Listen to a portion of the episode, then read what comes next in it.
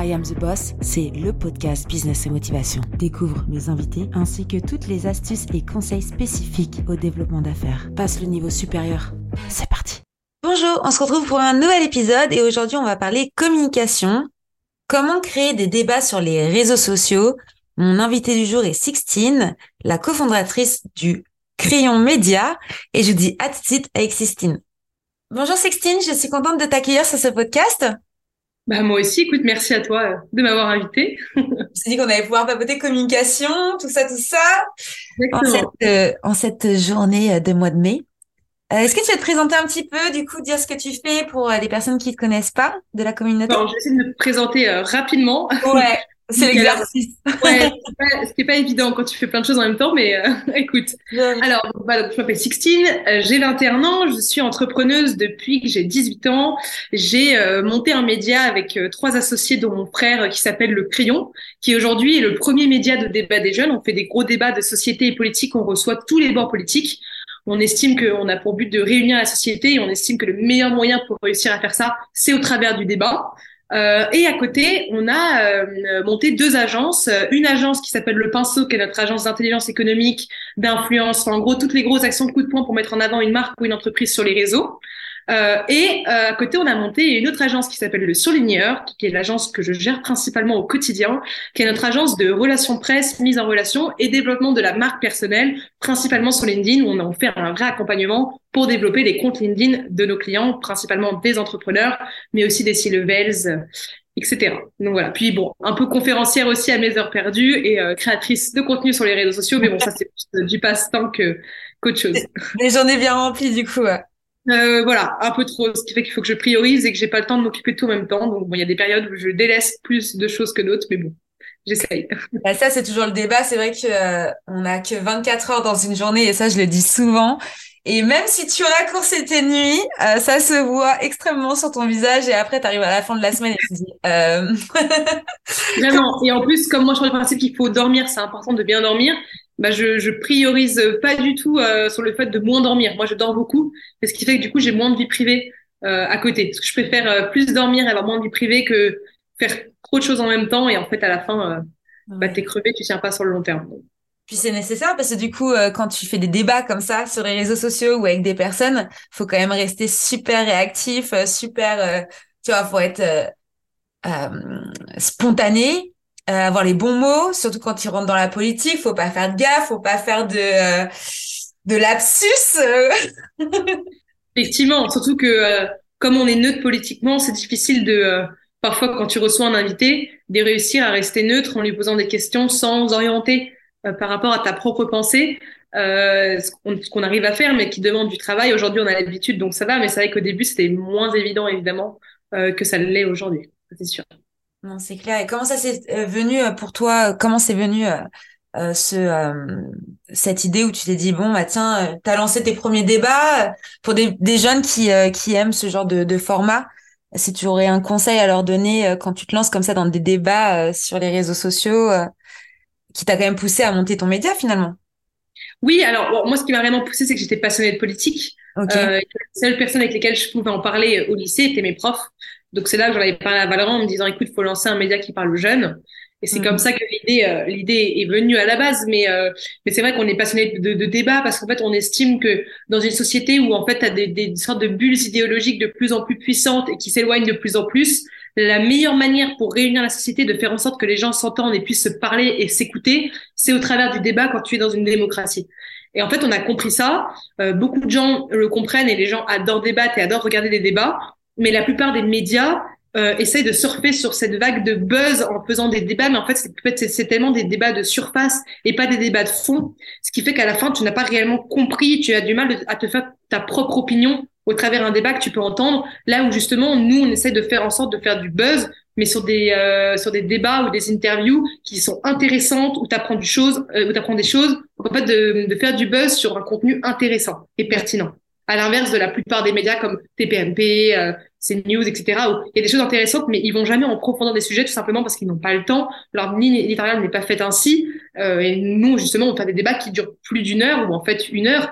Putain, tu as le temps de vraiment comprendre le sujet avec deux points de vue qui sont hyper différents en fait.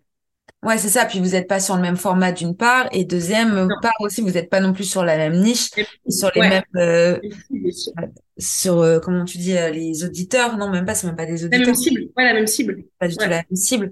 Donc c'est vrai que une fois que, quand tu te lances de toute manière, je pense sur les réseaux sociaux, tu es vraiment sur une cible neutre. As, tu peux attendre n'importe qui et tout le monde en même temps. Enfin, ça peut être des personnes super jeunes comme super âgées.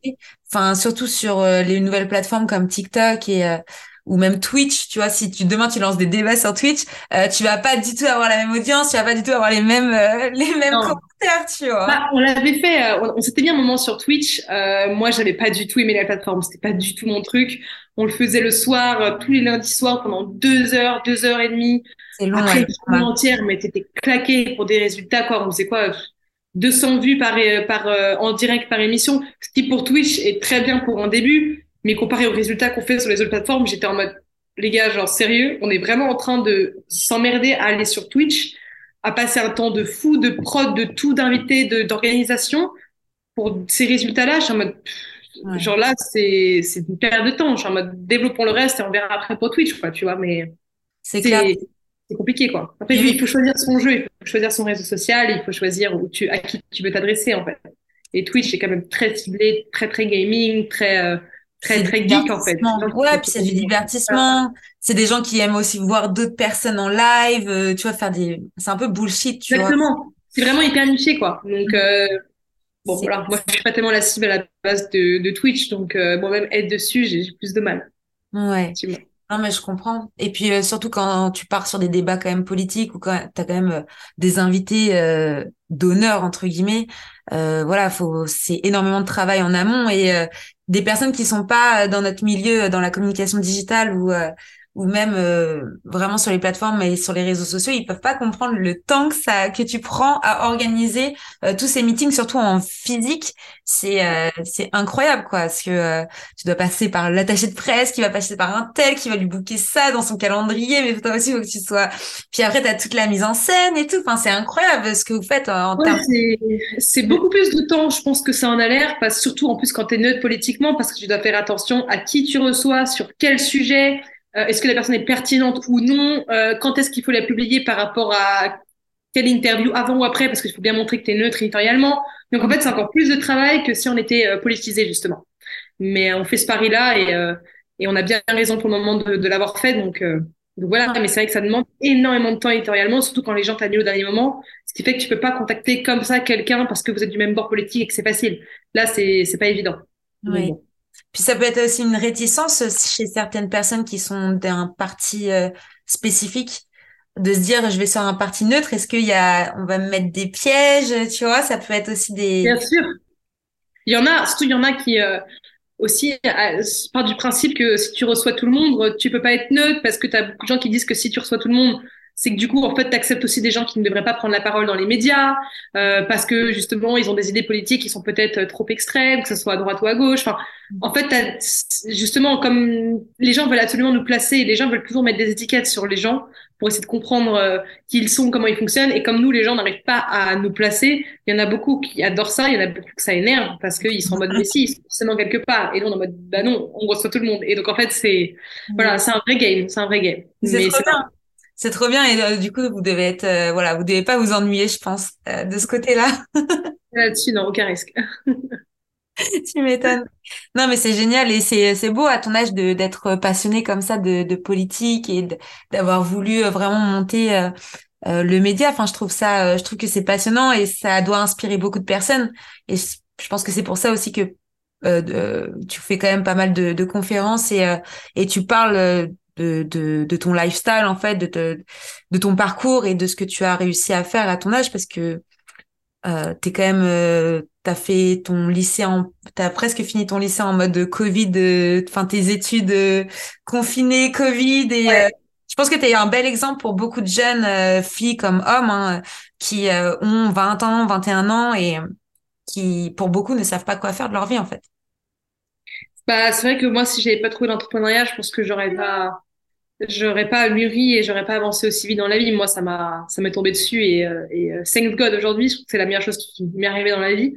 Mais quand je vois mes amis de mon âge, euh, effectivement, je, je, remercie le ciel de ne pas être dans leur situation parce que beaucoup sont perdus dans ce qu'ils veulent faire, ne savent même pas ce qu'ils veulent faire, font des études mais ne savent même pas pourquoi, ouais. euh, soit faire plaisir à leurs parents ou par par euh, aisance et le fait que socialement c'est bien vu de faire des études donc ils en font.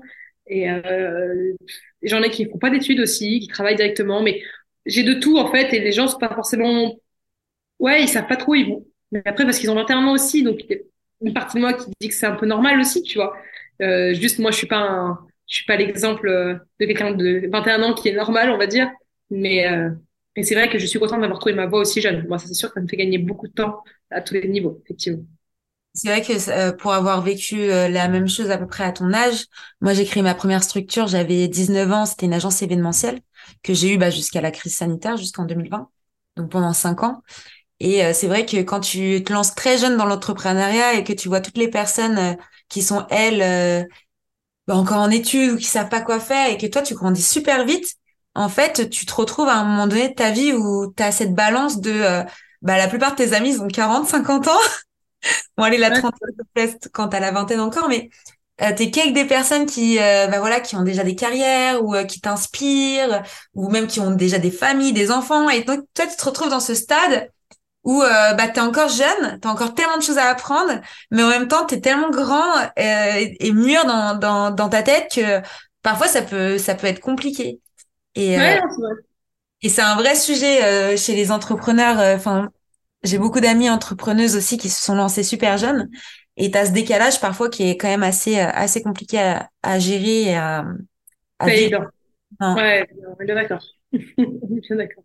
Et par rapport à cette expérience, tu aurais un conseil à donner à des, à des jeunes filles qui, qui, qui sont inspirées par, par ce que tu fais tous les jours? Si tu aurais un, un, un ultime conseil à leur donner C'est dur. Euh... Moi, c'est le, le, conseil qui m'a, enfin, la chose que j'ai faite qui m'a le plus servi aujourd'hui, et je pense que ça peut servir qu'importe l'industrie, qu'importe l'âge, qu'importe euh, le sexe que tu as, c'est le fait de m'être lancé sur les réseaux sociaux euh, d'avoir trouvé euh, une expertise dans un sujet qui me passionnait et d'en avoir fait part sur les réseaux sociaux avec les codes des réseaux sociaux euh, pour essayer d'aider et d'instruire les gens sur ces sujets-là parce que euh, en fait ça m'a changé littéralement ma vie.